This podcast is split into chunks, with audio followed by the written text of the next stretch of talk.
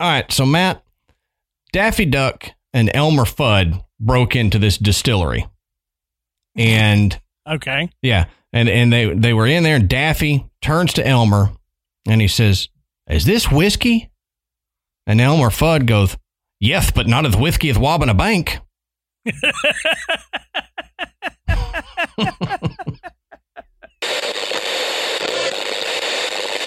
Good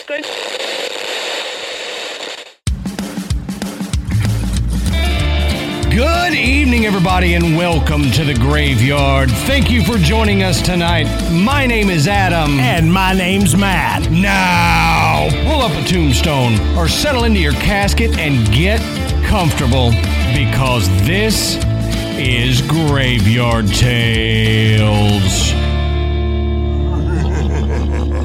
All right, everybody, here we are again. Matt, how you doing tonight, brother? Hey, I'm doing great. Good. Good. We uh we want to say real quick, go check out the Podbelly network at podbelly.com. If you go on to podbelly.com and you go look, you can find a list of all the shows that are members of the Podbelly network and we're proud to be associated with these shows. But they're shows from all different genres. So it may be something that you wouldn't run across normally that you say, "Hey, that might be interesting." So check it out. I'm I guarantee you, you're going to find at least one show on there that you haven't heard of that you will enjoy. So go check it out at podbelly.com. Um, also, want to thank tonight's sponsors, Raycon and HelloFresh, and we will talk a little bit more about them coming up. Uh, and we also want to say go check out patreon.com slash graveyard tales. Sorry, I, got distracted a little bit. My beagle is down here in the bed, turned upside down, shooting his legs all around. So I got a little distracted. Um, but as I was saying, uh, go check out patreon.com slash graveyard tales. You can sign up to become a patron, and we've got three different levels one, five, and 10. And our $10 members, they get video versions of us recording these shows and they get video versions of the bonus episodes that we put out. Our $5 members, they get the video versions of the bonus episodes plus the audio. Uh, the $10 gets the audio as well, too. Um, so if you have the link from Patreon that brings all of our episodes into your podcast catcher, um, then you'll get the audio for all of it. Um, our $1 patrons only get the audio version. Um, but we try to do different stuff on there than we would normally do on a main episode. So it's sometimes more science based, sometimes it's more humorous. Um, recently, within the past couple weeks, I posted a video of me playing a song on guitar and singing it. So uh, made myself look like a fool. But if you're interested, No. no. No. I mean, you know, you, take a look at this. I mean, you, you get to see how how how talented Adam is in other areas other than podcasting and editing. So it it is something that I've, I've done for many years. It was my life before podcasting. Um, I'd worked in the music industry and did stuff like that, and I've always played and sung guitar. I'm not a great guitar player, but I sang in all the bands I was in. So at least go check that out. Um, all of the levels got the video version of that. So um, go check it out. I'm sure there will be more in the future uh, of me looking dumb on camera. So go go check that out. Um, it's patreon.com slash graveyard tales if you're interested. Now, Matt, that's all I got. I'm going to stop talking. So, well, I'm not going to stop talking, but I'm going to stop talking in the intro. I'm going to keep talking. But everybody's like, "Thank God." yeah, right. When I was wondering when he was going to stop talking. But why don't you tell us what are we talking about tonight, brother? Okay, so tonight we're going to talk about something that uh, most people have heard of. Uh, if you haven't, it's kind of a kind of a creepy thing. Uh, we're we're going to talk about the island of the dolls. Mhm. Um, you know, it it's in Mexico, and I remember hearing about this. Um, I, I think I was a kid. Um, I was probably 10, 11 yeah. and I remember hearing about this. Now, it it was nowhere near at that point what it is now, Right. Right. and and and time has not been kind to these dolls that are hanging across this island. Lord, But no. you know there there is a lot of history uh, uh, you know not just modern history there is you know a lot of uh, uh, ancient aztec history Right. associated with this area uh, which which makes it a little more interesting um, but the story behind why these dolls are on this island uh, is really really fascinating um, it, you know, we're going to get into the fact that a lot of people believe that this place is haunted. And Mhm. It's one of those places that when you look at it, you go, yeah, yeah, that's haunted. I'm not going there. yeah, right. I mean, just It's like, it's like the new, the, uh, you know, there's a new movie coming out, a new horror movie called Nope. yeah, And, uh, yeah. They said that, you know, when, uh, when Jordan Peele came up with the title, he was like, yeah, cause that's what people will say when they look at Nope. right. Well, and that that's like you said, that's kind of how this place is. You see Uh-huh. Pictures of it, or you know, you're floating up to it on on this raft, and you look at it, and it's covered in these creepy, old, dirty, Yeah. rotten dolls, and you're like. Rotten dolls. Well, they are. They're rotting. I don't even mean it like those rotten dolls. I mean, they're literally rotting. Um, And- and But if it- you've listened to this show for any length of time, you know that Adam just adores dolls. oh yeah, That they are his favorite thing. they're like creepier, creepy kids. Like if you were to take a creepy kid and, and make it almost look human, but not quite, and then make it just sit there still, staring Yeah. at you with unblinking eyes. Yeah, it's fantastic. They're great. mm-hmm. Love it.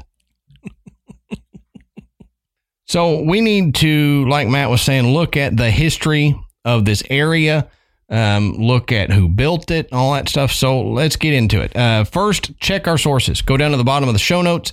You can find where we found this information. You can learn more about it if you're interested in that. And some of it you could maybe follow along with as we're reading certain excerpts from the entries there you can you can follow along and see how to spell some of these because i'm going to do my best to pronounce these um, correctly but it's not just spanish. There is nahuatl which is the aztec language so i'm going to do my best um, but you can you can see the spelling of some of these there. Um, but like Matt said, the island of the dolls is a chinampa located just south of Mexico City between the canals of, of Xochimilco. Now, to understand the stories a little better, like we are saying, we need to look at exactly what this island is, why it exists in the first place, and who built them. So, Xochimilco is a UNESCO World Heritage Site located about 17 miles south of the capital's historical center. Now, the name comes from Nahuatl, like I was mentioning, which was the language of the Aztecs, and it means flower garden. So, the canals of Xochimilco are a vestige of the Aztec agricultural technique of using chinampas to extend arable land in wetland areas. So, you're like, okay, you just said a lot of words, and I don't understand what any of these things are. So, all I'll say is that's how. word. yeah, that's how Michael and Ashley feel all the time. I say a lot; they don't understand half of what I'm saying.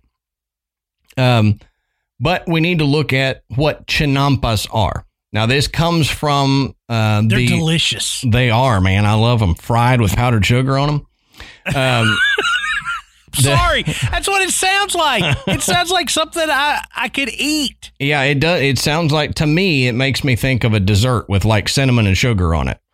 Um, But this comes from uh, the archaeologist.org website, and it, it talks about what chinampas are. Now, chinampa is a technique used in Mesoamerican agriculture, which relied on small rectangular areas of fertile arable land to grow crops on the shallow lake beds, usually in the valley of Mexico.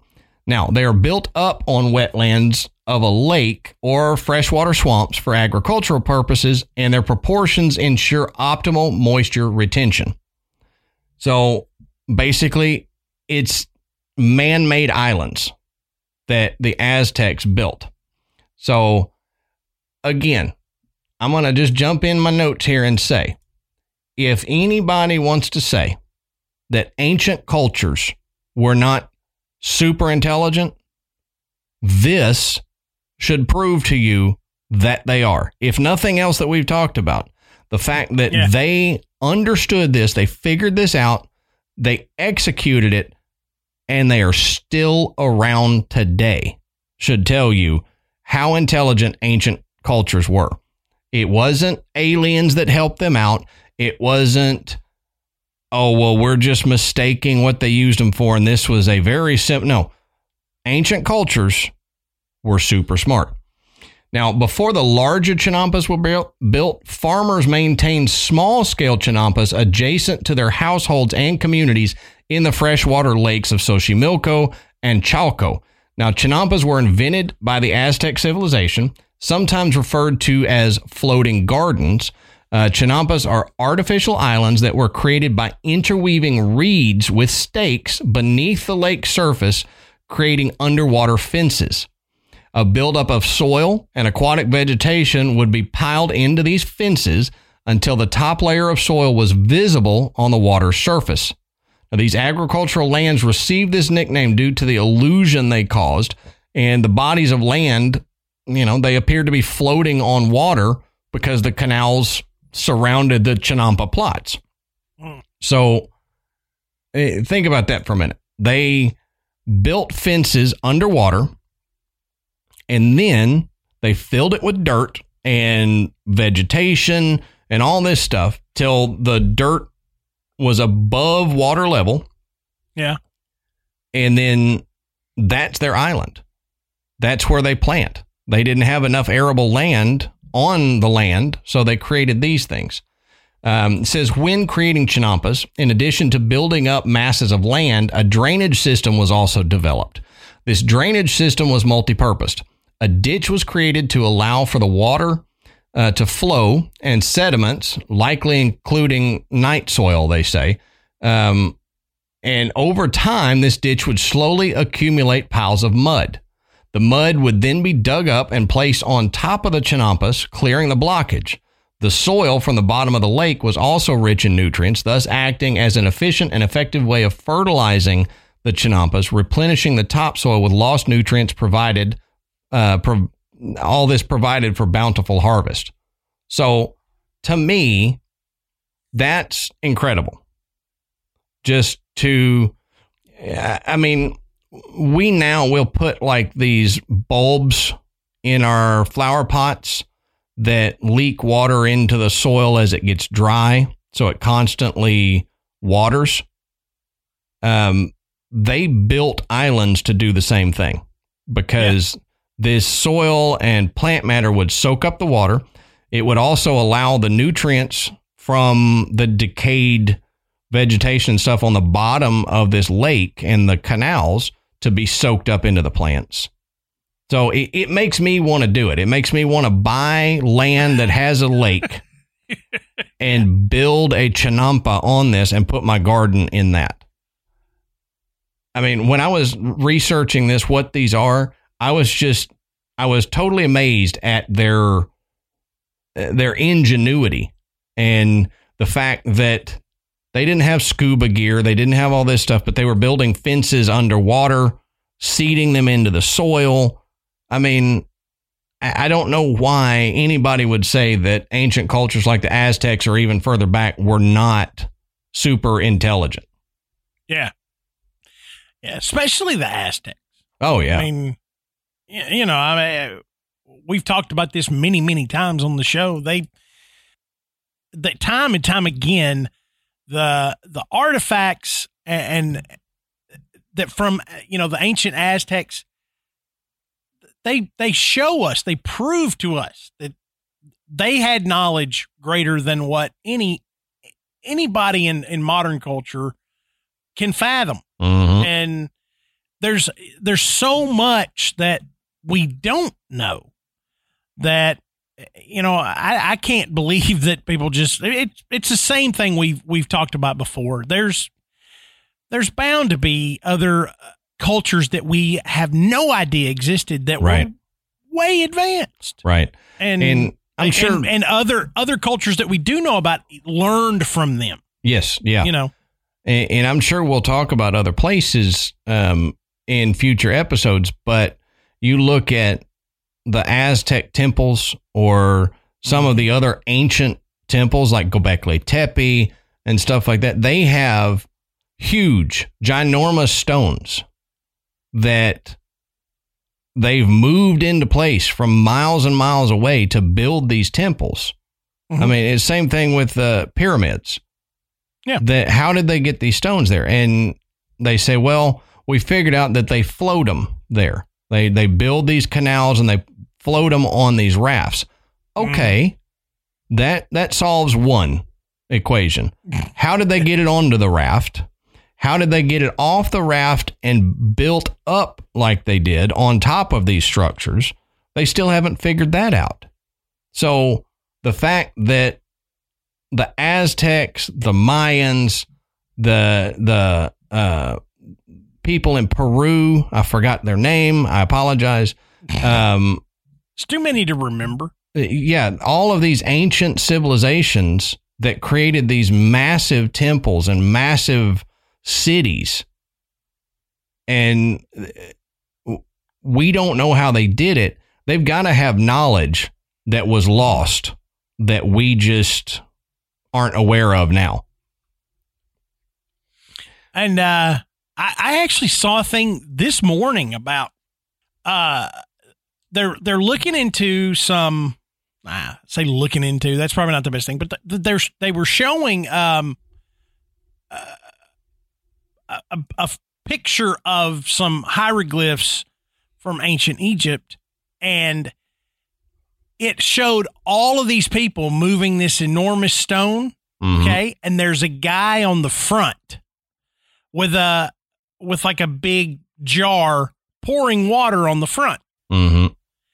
And they were talking about how that with sand, you know, that fills in the gaps essentially and allow would allow something that that large to move smoothly along wet sand whereas over dry sand it would pile up as Sure. it's pushed and, and and it you know there's so much friction it becomes even more difficult um, this was a way that you could reduce the friction significantly Mhm. and, and still move it and you know it's one thing to uh, to figure out that that might have been how they did it it's another to actually have some evidence that they might have done it this way with an actual uh with actual artwork of somebody doing exactly that Right. Right. But, you know, um, actually brought this up the other day when we were watching something about Egypt. We have these writings, like the hieroglyphs, and people know how to read the hieroglyphs and everything. But how do we know that that's exactly what they were saying or exactly what they were doing? So, them pouring the water looks like what they're doing, but what if they weren't? What if they were doing something else? Yeah. And I I mean, it's just the the uh, bravado of everybody now that we can figure this out. We know it. They couldn't have had some knowledge that we don't have, so we'll figure it out, kind of thing. I I don't know. It just I don't know. It's it's fun to look at these structures and just wonder, man, mhm, you know, this this would not be an easy task today. right. You know, to just you you may have the equipment to do it, but you got to get the equipment there. Yeah. Um, and Yeah. some of these these these old temples, pyramids, um, you know, all of these structures, uh, they're in some areas that you they're hard enough to get to on foot. Mhm. You know, much less with any any kind of machinery. So it's it's fun, it's interesting, and and it gives us a, a nice look into uh just how advanced you know some of these cultures were. Right, right. Um, and now, now, speaking of these cultures, we need to look at the Aztecs, the the ones who built these chinampas there, and and basically created the area that the island of the dolls now sits on. That Matt's going to talk about in a minute. So who were the Aztecs? Now, some of this comes from some of this information comes from the Guggenheim Museum. Um, some of it comes from history.com. So I've kind of interwoven them in here a little bit to uh, to create a cohesive narrative. Um, but the Aztecs were the Native American people who dominated northern Mexico at the time of the Spanish conquest in the early 16th century. They were a nomadic culture, and the Aztecs eventually settled on several small islands in Lake Texcoco, where in 1325 they founded the town of Tenochtitlan, which is modern day Mexico City. Man, that was good. Thank you. I'm impressed. Thank you. I've practiced. Um, you should see me sitting here practicing Tenochtitlan, Xochimilco, over and over again uh, by myself. but uh, they were uh, fearless warriors, and they they were also this says pragmatic builders, which we know from all of their temples and all that. Uh, it says the Aztecs created an empire during the 15th century that was surpassed in size in the Americas only by that of the Incas in Peru. The Incas is what I was looking for. That was the yeah, term there I you go. Was meaning Well, a I minute didn't, ago. I didn't have it either, so I wouldn't. um, now, the Aztecs are the most extensively documented of all Amerindian civilizations at the time of European contact in the 16th century.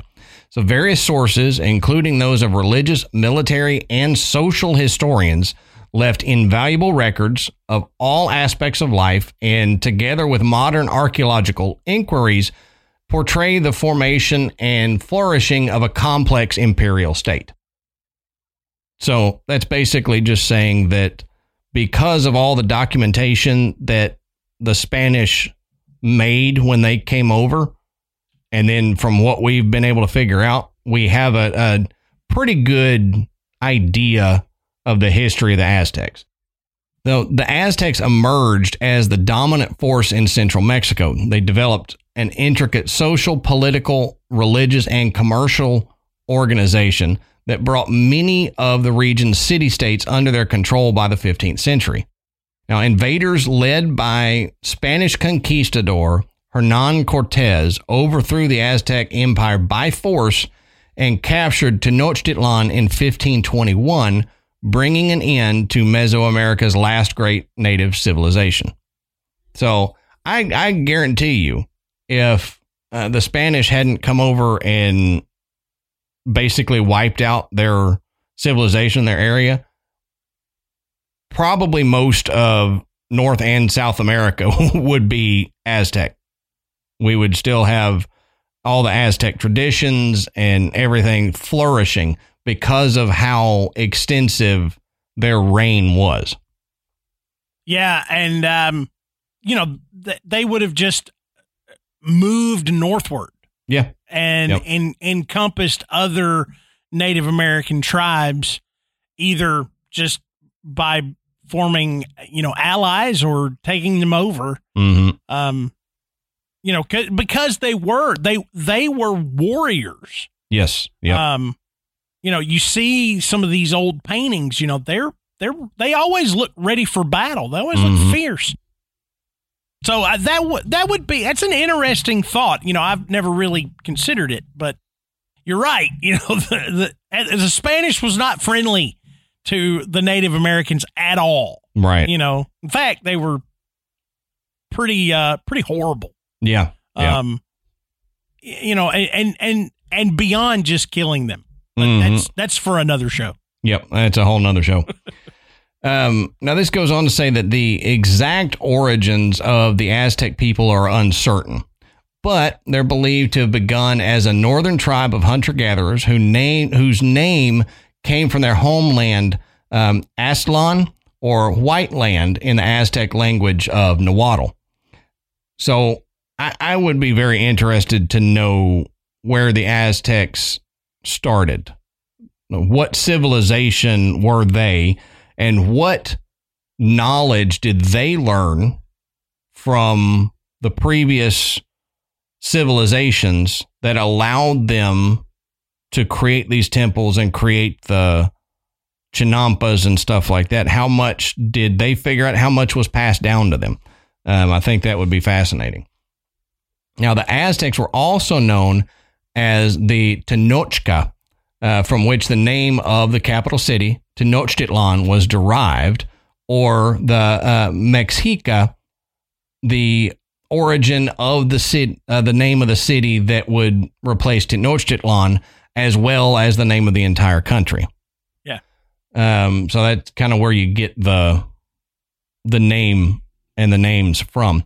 Um, now, a little bit of trivia here. Did you know, Matt, that the Aztec language, Nahuatl, was the dominant language in central Mexico by the mid 1350s, and numerous Nahuatl words were uh, words borrowed by the Spanish were later absorbed into English as well, including chile or chili, uh, avocado, chocolate, coyote, peyote, guacamole, ocelot, and mezcal. Those were those all came from the Nahuatl language. Yeah, yeah, and and and I love two thirds of those. Yeah, I'll right. Let you, I'll let you guess which one. Yeah, uh, ocelots and coyotes. Yeah, That's and peyote. yeah, chocolate, avocado. I could say I And- like most and- of them. And look, when I when I uh when I enjoy the peyote, I get to talk to the coyotes and the ocelot. There you go. There you go. It's like kidding. that Simpsons episode where uh, he starts talking to the coyote that's actually Johnny Cash. Yeah. And he climbs that big pyramid. That was a good episode. I I always feel like because I I love good guacamole and and I've worked on my recipe for years, and I, personally I feel like I I make the best guacamole of any white man, and uh, you know I have been I have been told this, so you know I I. I you know, avocados and guacamole. I'm I'm thankful for the Aztecs. Oh, absolutely. absolutely. I'm thankful for them in so many ways. Okay, y'all. So lately I have been listening to a lot of audiobooks and podcasts and music too, but mainly audiobooks. And, and one of the ones I've been listening to here lately has been Scars and Stripes by Tim Kennedy. And it's been great. And one of the biggest reasons that it's been great is because I'm using my Raycon wireless earbuds to listen to it. Now, Raycon's everyday earbuds, they look, feel, and sound better than ever. They've got optimized gel tips for the perfect in ear fit. These earbuds are so comfortable and they will not budge. Trust me. You pick the little silicone gel tip that you want, put it in, and if it doesn't fit just right, they got a bunch more. Pull it off, put on another one until you get the perfect fit, and it will not fall out of your ear. Raycon gives you 8 hours of playtime and 32 hours of battery life. And it's amazing. I can carry these things around with me all the time. I've always got them going, and I never run out of battery. I can be charging the base while I'm listening to the earbuds and put them back in and charge them after that. It's amazing. Raycons are also priced just right. You get quality audio at half the price of other premium audio brands. And it's no wonder that Raycon's everyday earbuds have over 50,000 five star reviews. Now, some of my favorite things are the customizable sound profile. So you can pick if you're listening to music and you want more bass in your music, you can choose the heavy bass mode. Or if you're listening to audiobooks like I have been a lot lately, you can pull back the bass and it will increase the trebles and the mids so that you get more of the vocal presence that you want out of a book. They also have a noise isolation mode and an awareness mode. So, the noise isolation mode you can put in if you don't want to hear other things around you, like if you're mowing or doing any type of home project where you're running a saw or anything like that. You can put them in, put the noise isolation mode in, and it blocks out the sound of the saw, and you still can hear what you're listening to. Or the awareness mode you can pop in while you're doing stuff around the house so that if your kids or your significant other needs to get a hold of you, you can still hear them while you're listening to your book. It's great. And if you want to join me and Matt on the Raycon train, and get yourself a pair of amazing earbuds. All you got to do is go to buyraycon.com slash tales and you can get 15% off your Raycon order. That's B-U-Y-R-A-Y-C-O-N dot com slash T-A-L-E-S and you get 15% off. Buyraycon.com slash tales.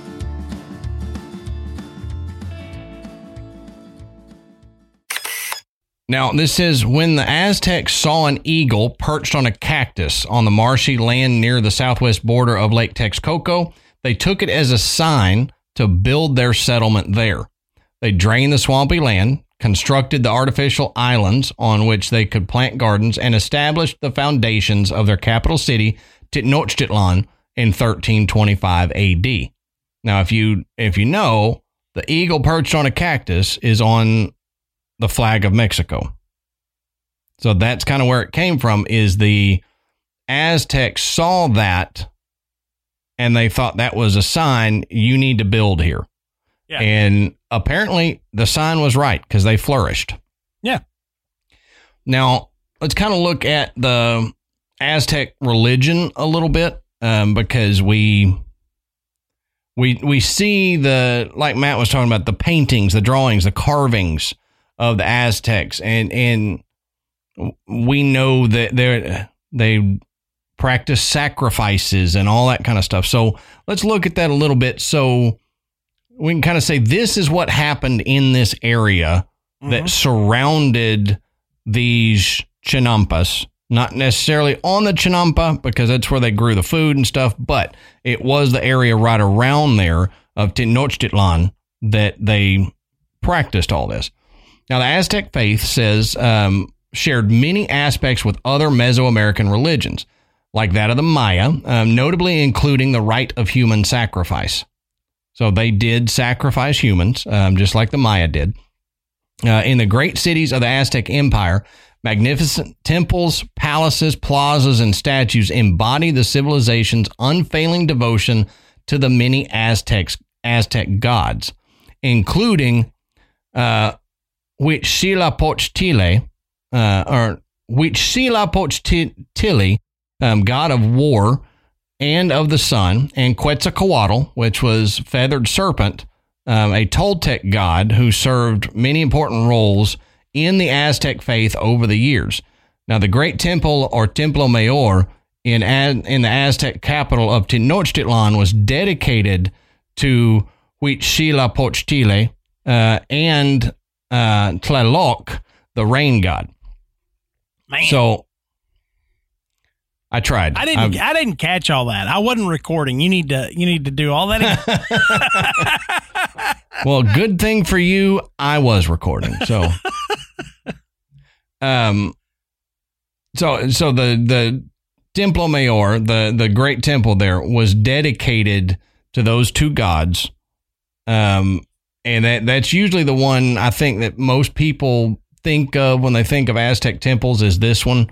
Um, it's the one that we see pictures of and all that. So now the Aztecs had hundreds of different gods and goddesses, one for every aspect of their lives. Now, the various deities were believed to exert immense power and influence over everything people did, and as a result, were worshipped devoutly by all levels of society, both at domestic shrines and also in elaborate public rituals.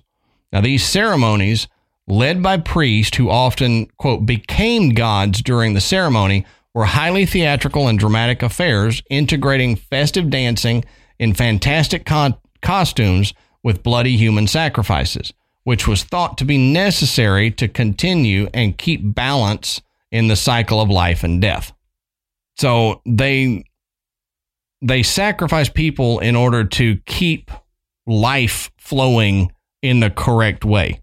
They thought if they didn't sacrifice members to their gods, that the the world would crash.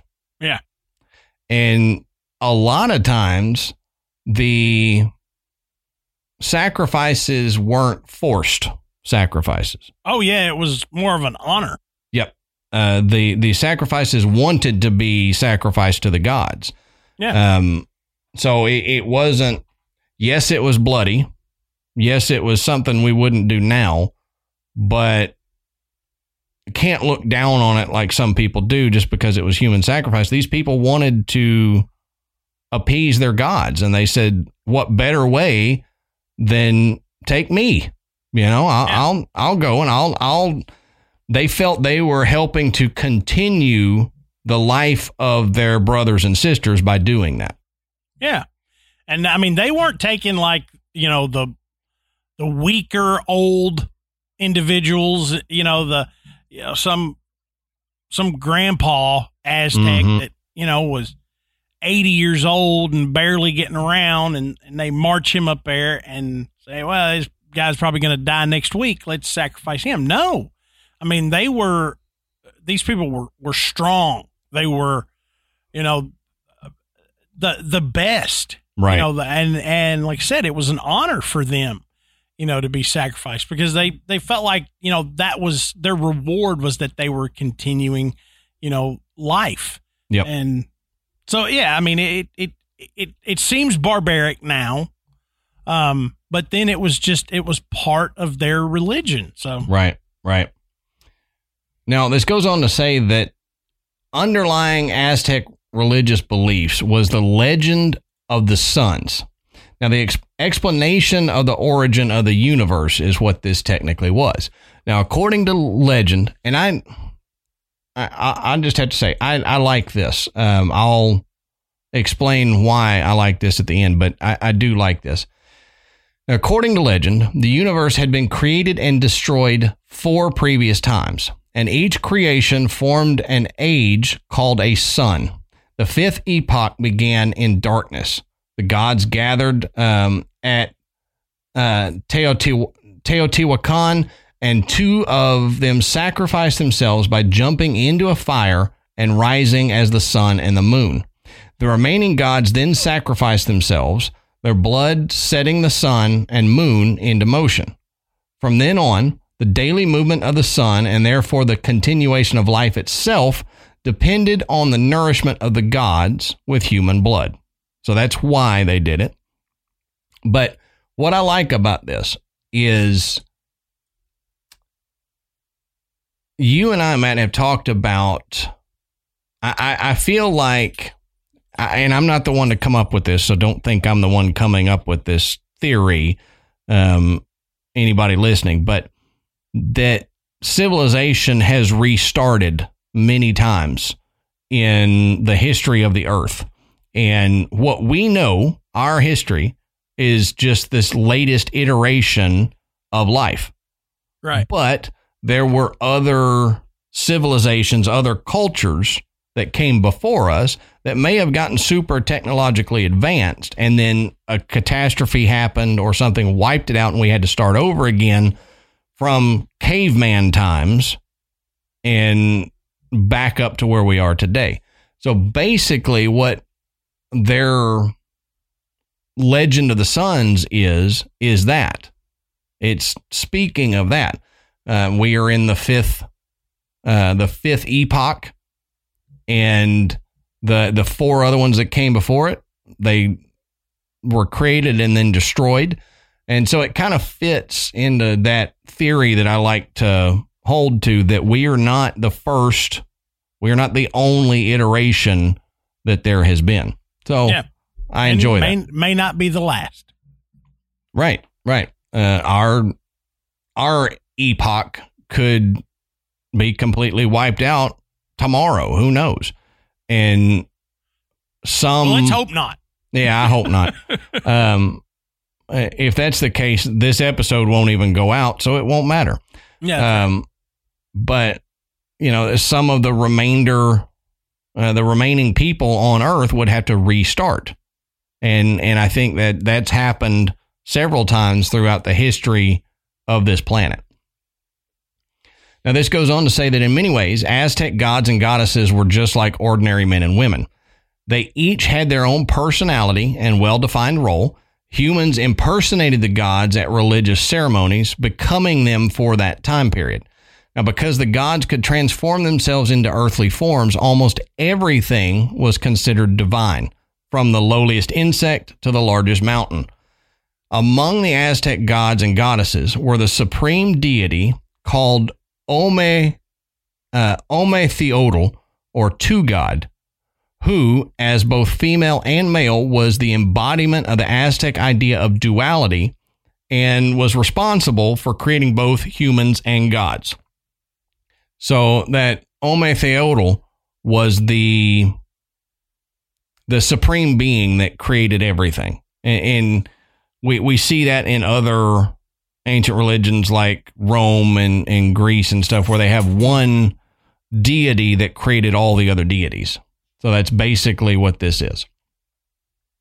Now, the Aztecs had no concept of heaven and hell as places of reward and punishment. Instead, they envisioned the cosmos as divided into layers, both above and below the earth, each of which received people who had died a particular death.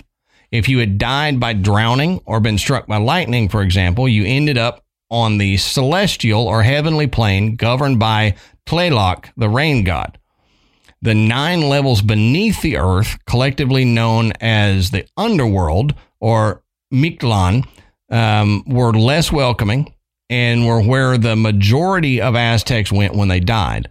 Although it wasn't quite as grim as the Christian concept of hell, the people uh, banished here had to brave such hazards as clashing mountains and flying knives made from obsidian, which is that black volcanic glass that mm-hmm. you see.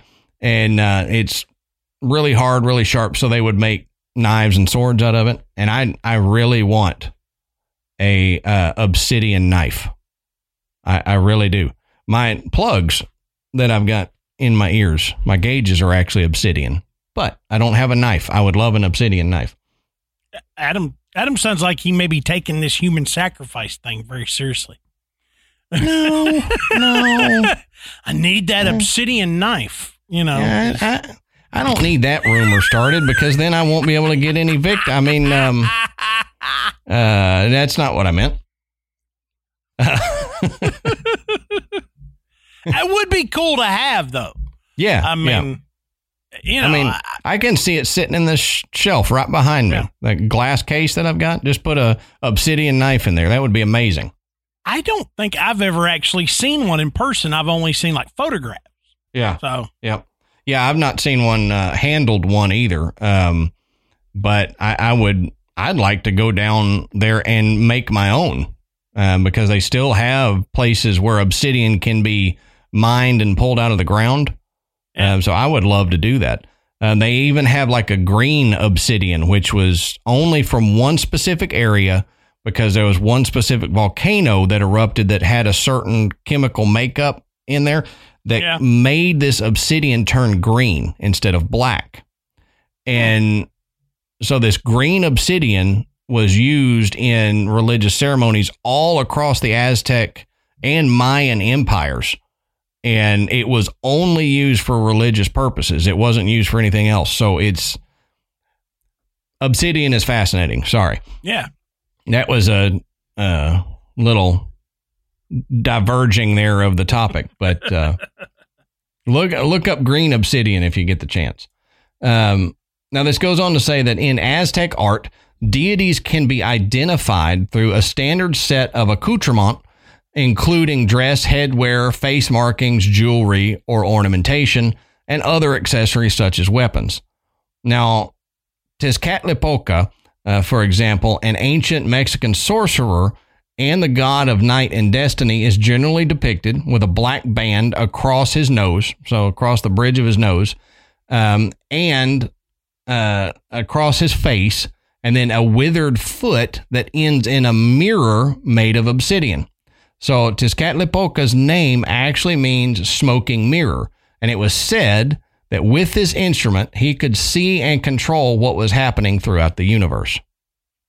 So if you look into the Aztec art, you can figure out who the gods and goddesses were that they spoke about because of the way they depicted them with the black band across Tezcatlipoca's face and mm-hmm. then his obsidian foot um, you know, his friends made fun of him and called him old mirror foot. Because if you had a mirror foot, I'd, I love you, Matt, but I'd make fun of you. I, I really Man, would. You know what? You, you'd have if you had a mirror foot, you'd you'd be like walking around like trying to look up girls' skirts and stuff. Yeah, you know? it, it would be that thing that the pervs used foot. to do. Yeah, they would put the mirror on their shoe. I remember hearing that as a kid. yeah. Uh, oh, you should put a mirror on your shoe, and you can. Hey, I'm not going to do that, buddy. First but- time I ever saw that was on Pee Wee Herman. oh yeah, the yeah, Pee-wee- the actual Pee Wee Herman show that kind of kicked it off. You know, they Yeah. they would do that. yep.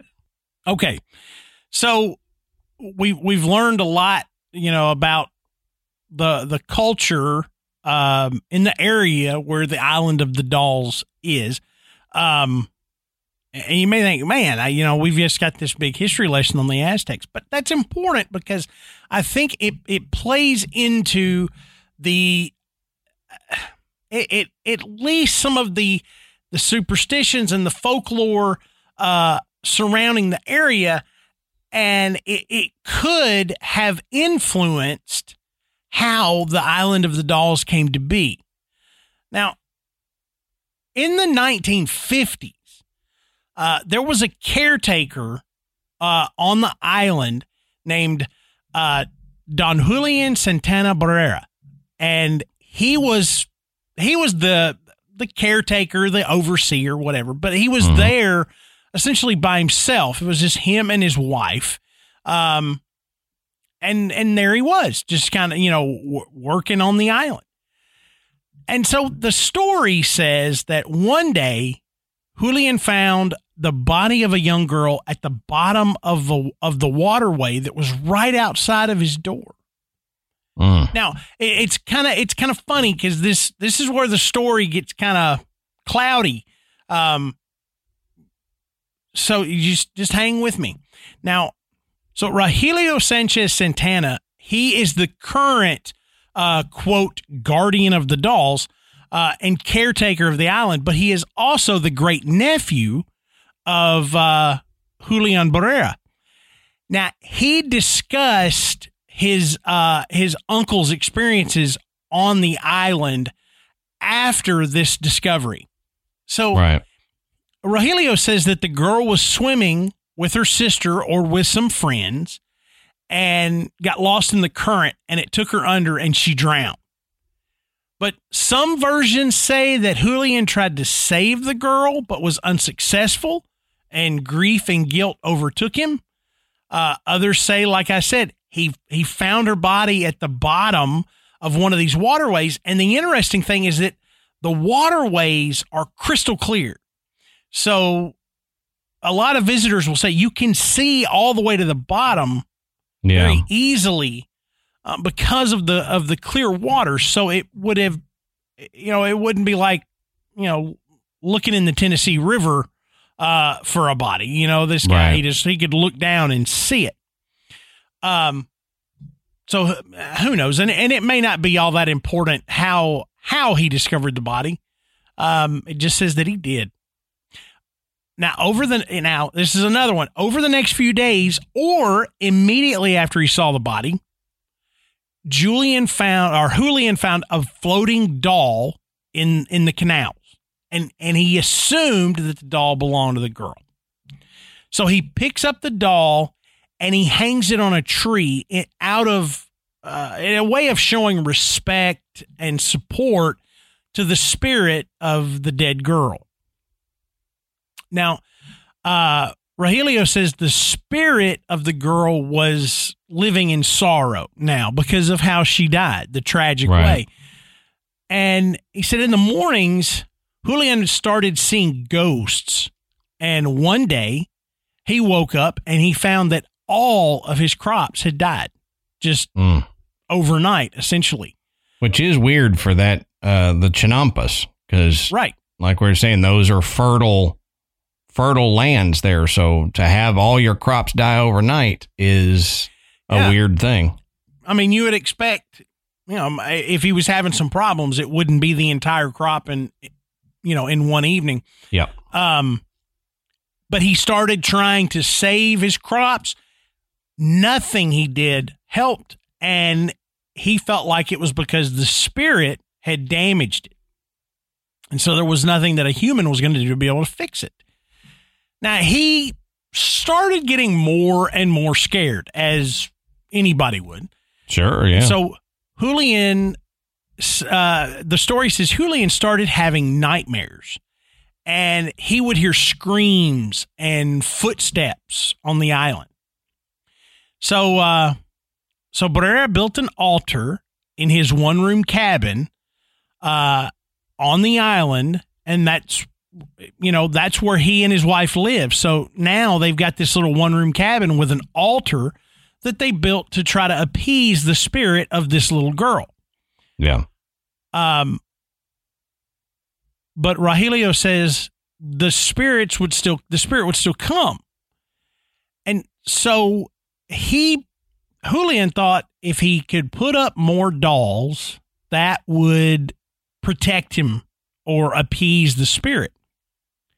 So 50 years of collecting dolls and hanging them on this island. You can only imagine Mm. how Yeah, many it's dolls that's a ton.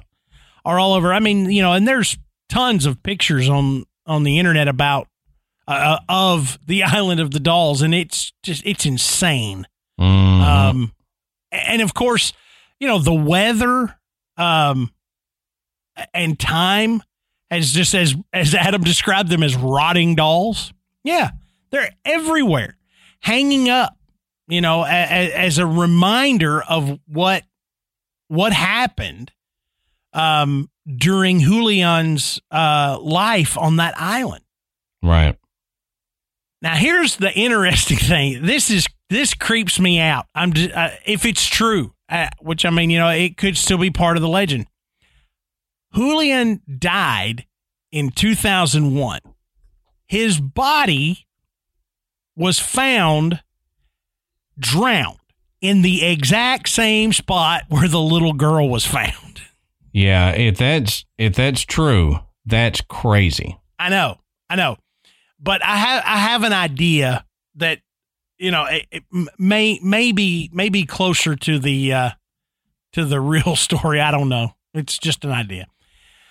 But so m- many of the locals believe that Julian is now uh, yet another spirit that resides on that island.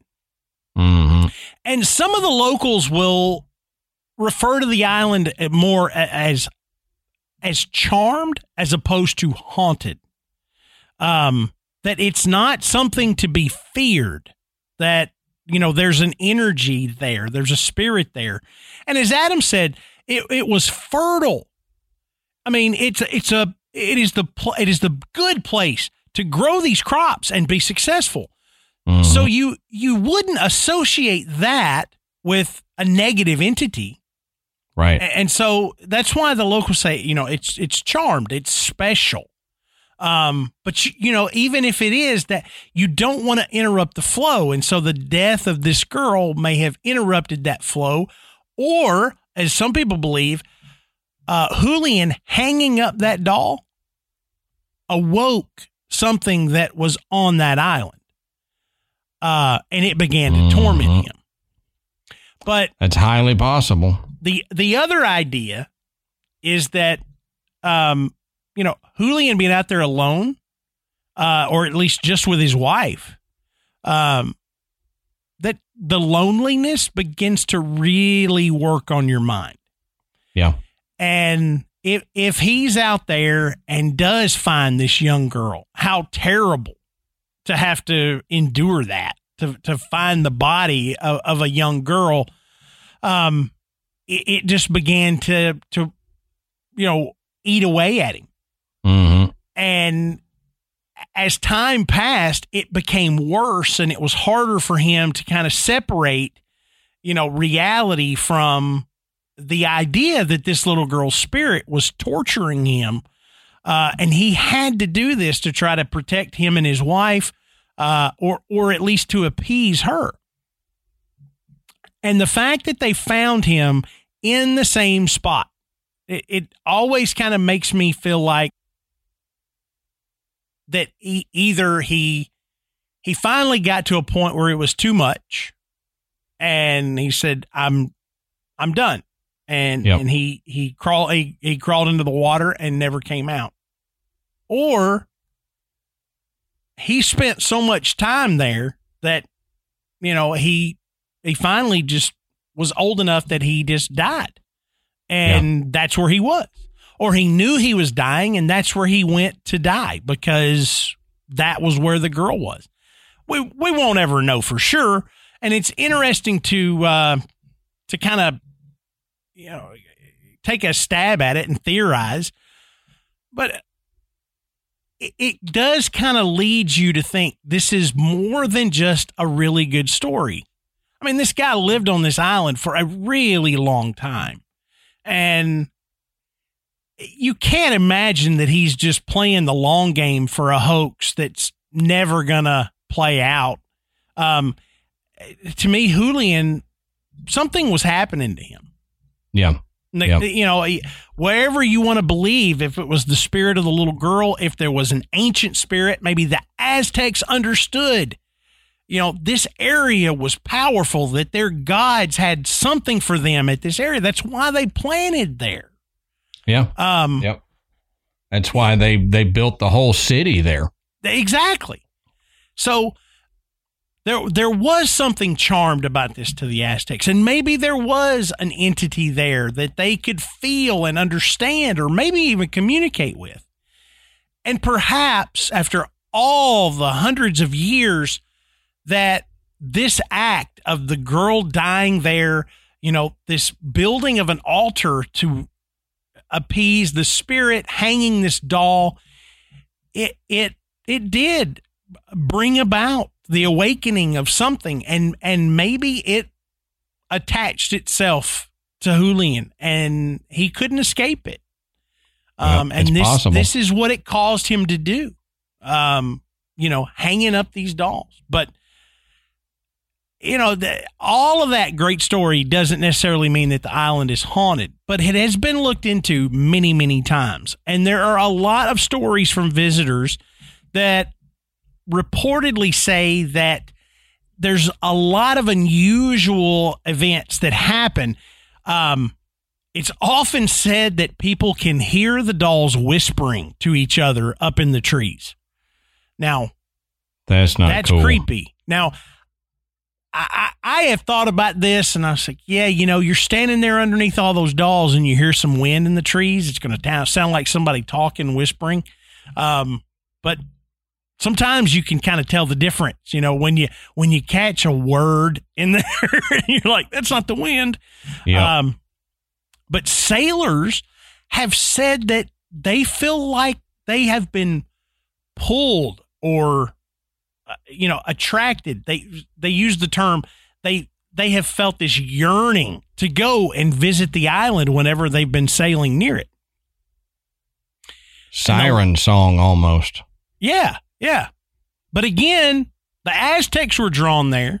Maybe there is something that draws people there. Yeah.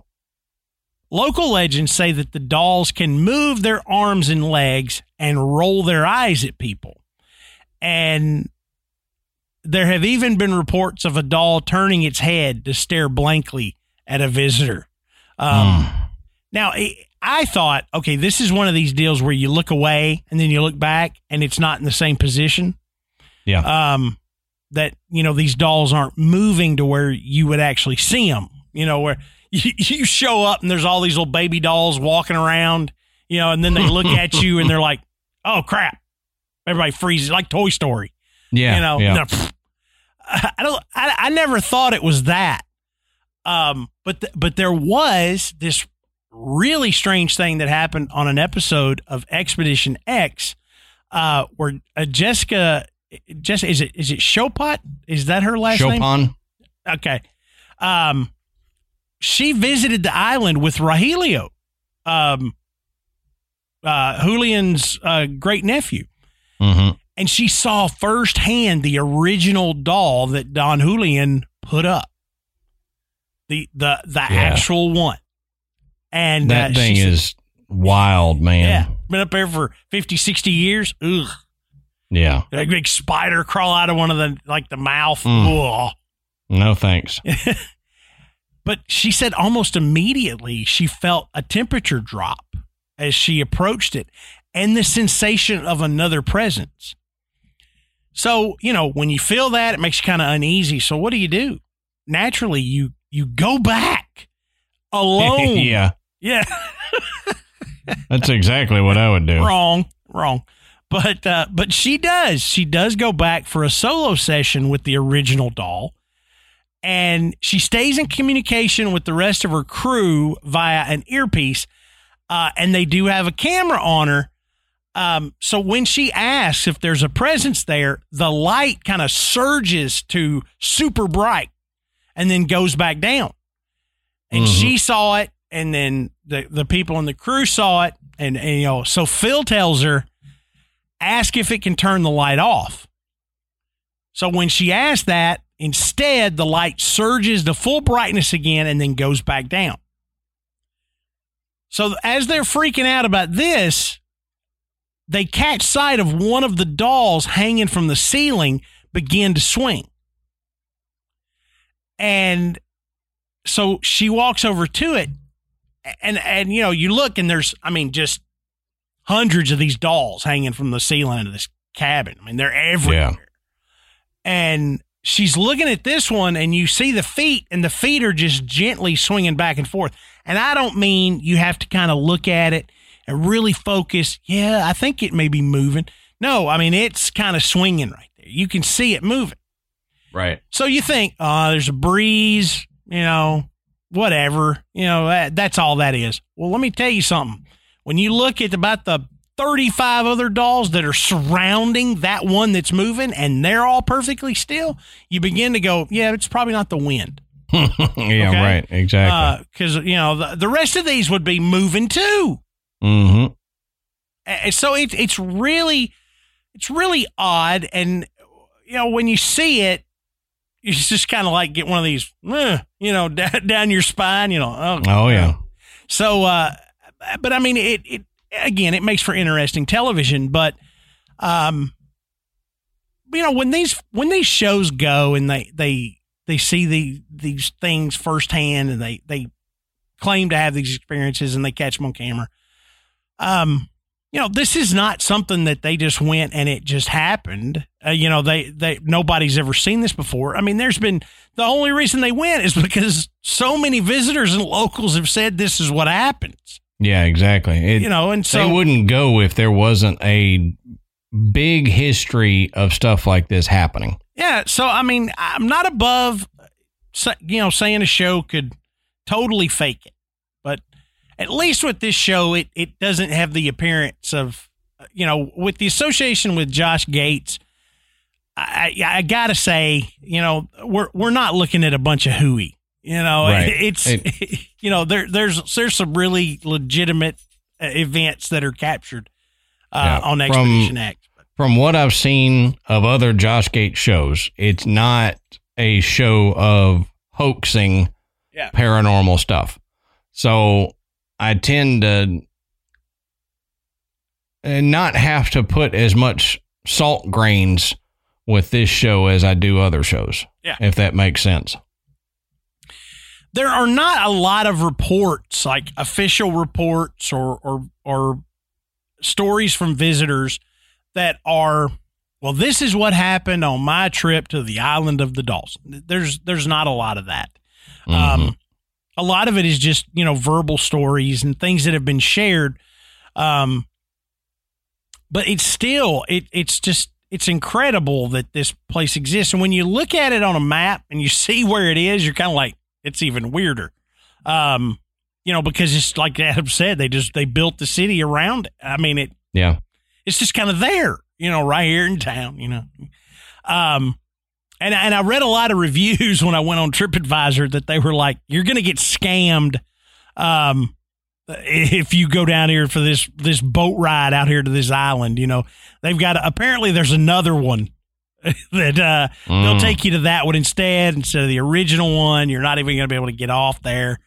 Um, Yeah. you know, so Make it- sure you know which one you're going to. that's right. That's Um, right. You know, don't don't let somebody try to, you know, get you know, get you out of a little bit extra money by, you know, telling you they're they're going to do something they're not. Um, Yeah. And if if they tell you you're able to spend the night on this island or you're able to spend hours and hours, that's probably not the right one because Rogelio, uh, from what I understand, he doesn't like many people to be on that island, Right. uh, to set foot on the island because of the evil that he thinks is on there. Right. Um, because he he's scared for any of these people that come to investigate it, and he he's like, I'd rather it. You know, it takes a lot to get him to let you spend a night there to do an investigation. So Yeah. if you decide you're going to go down there and try to find it, you may be able to see it from a boat out in one of the canals, but probably not going to get to walk around the island. Yeah. Yeah. Um, but you know the the the question of the night is: Could the Aztecs have realized that there was something special about that area? That there was an entity there? It was charmed, or or whatever you want to say. Um, that perhaps is still there Right. and and it it may or may not be evil um but it might just be a presence of some type or some energy that's there um that you know Julian tapped into uh and it led him to do this and you know as his as his nephew um you know continues to be the the caretaker of this island um I, I got to say, you know, I, I don't know that I would, if I grew up in that area, I don't know that I'd look back at this story and think that I had an uncle that was nuts. You know, Hmm. you know, Yeah. you gotta. Yeah. It's like he knew something. He was there for a really, really long time. Mhm. Um, so something was happening, and Well, and that that's like you said. I think there is something ancient in that area Yeah. that the Aztecs knew about. Hence, why they saw the sign of the eagle on a cactus, and they built Mexico City basically right there. And between their offerings, their sacrifices, the ceremonies, and everything they did in that area, I think it helped keep that energy around or it strengthened that energy. And we can still see some of it today being expressed on the island of the dolls. Yeah. I don't know for sure that I would say what's happening on the island of the dolls is the spirit of the little girl that's there. I, know I, don't I, I I don't buy into that either. No, I I think it's the energy, the spirits, or whatever that were in that land are just they're being expressed and seen on that island because you have the thought of this being a haunted place or a, a special place where everything else around there if you if you know Mexico City it's a jumping happening place Mhm. so everything is going on there. It's busy. And like we've talked about before, when you get busy like that, you don't see the supernatural. You don't see the paranormal because you're so busy. Uh, yeah, that's a good and point. you move out to the canals in Xochimilco where life's a little more uh, relaxed. And you get on this island where, I mean, there's hella creepy dolls everywhere. and it, it kind of makes you, you know, a little more in that mind mindset and you don't have the distractions of Mexico City and all that. So I, I think if you were to pay that much attention in other areas as you do on the island of the dolls, I think you would see this expressed as well Yeah. because it's the it's that area. I, I I tend to not believe that it's that little girl. Yeah, Yeah, me either.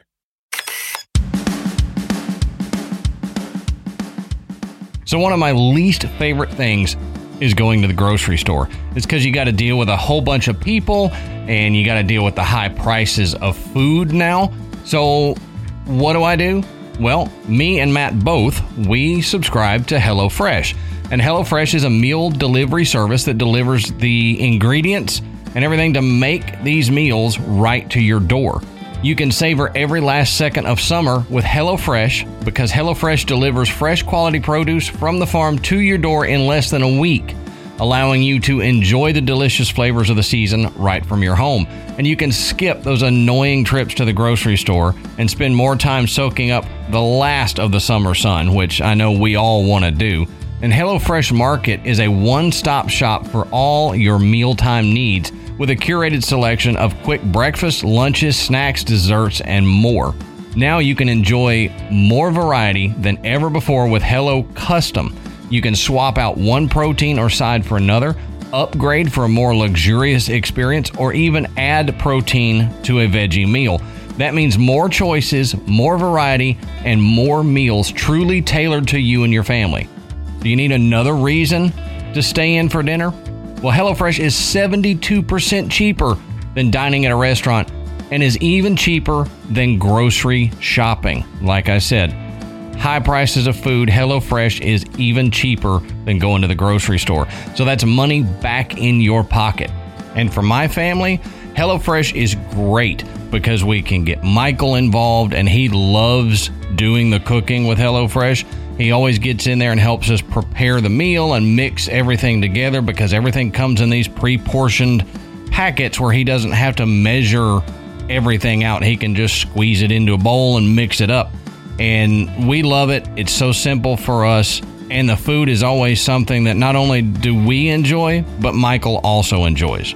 So if you want to get on the HelloFresh bandwagon and enjoy more time in the sun, less time shopping at the store, and just get better variety of meals that maybe you wouldn't normally cook, all you got to do is go to HelloFresh.com slash graveyard16. That's HelloFresh.com slash G R A V E Y A R D 1 6 and use our code graveyard16 and you will get 16 free meals across seven boxes plus three free gifts. That's HelloFresh.com slash graveyard16 and use our code graveyard16.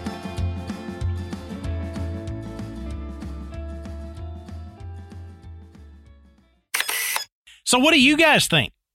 Uh, uh, did you had you heard of the Island of the Dolls? Um, did you already have kind of an opinion? Um, let us know.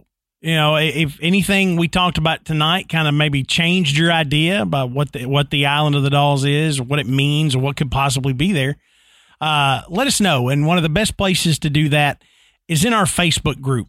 And as we've said for a long time, our group is a safe place for you to share those opinions about paranormal things, about celestial things, you know, multiverse, all of that, whatever experience you've had, we want to hear about it. And nobody is going to make fun of you or pick on you or call you right. a nut job.